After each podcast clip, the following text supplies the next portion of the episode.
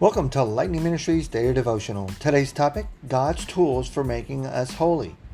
Reading from 1 Thessalonians chapter 5 verses 23 to 24 where it talks about us being made holy.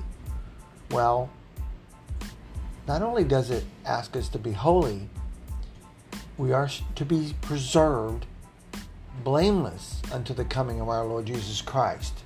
Faithful is he who calls you who also will do it. You know, the prophet Isaiah says of the Lord, We are the clay and you are the potter, and all of us are the work of your hand. You know, comparing God to a skilled craftsman, Isaiah describes how he shapes believers so they can increasingly resemble the Savior, the Lord Jesus Christ.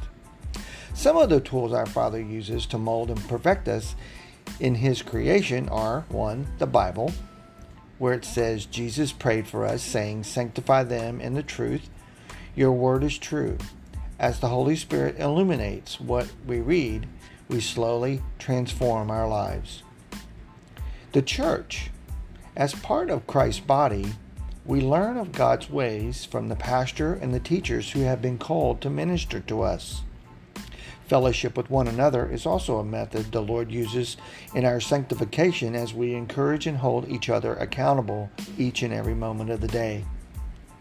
Suffering. Painful circumstances teach us submission, humility, and dependence upon God so that we can emerge from the difficulty with deep faith, excuse me, greater spiritual maturity, and refined character in the Lord Jesus Christ. You know, the Lord is transforming us into vessels that honor and reflect Him. Are you yielding to His shaping tools? God's making the tools that we are used by the power of the Holy Spirit to help us to regenerate ourselves each and every day if we will take the time to study His Word, meditate on His truth, and lean not on our own understandings, but on the only understandings that we can have, and that's through the power of the Holy Spirit through Jesus Christ. Hey, I want to thank you for coming back today. Seems a little bit short, but I would encourage you to allow God's tools to make you holy. The Bible, the church, and while it may seem painful at times, suffering to mature us to depend upon God as our complete healer and not on ourselves. Have a blessed day. I'd encourage you to give. Go to L hyphen I hyphen well, I'm sorry. Let's try this again.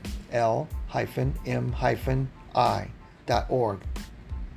And give on a one time basis or give on a partnership on a monthly basis. Whichever God, whichever God, whichever God would lead you to do. Excuse me for this day. I praise Him for all that He's given to us.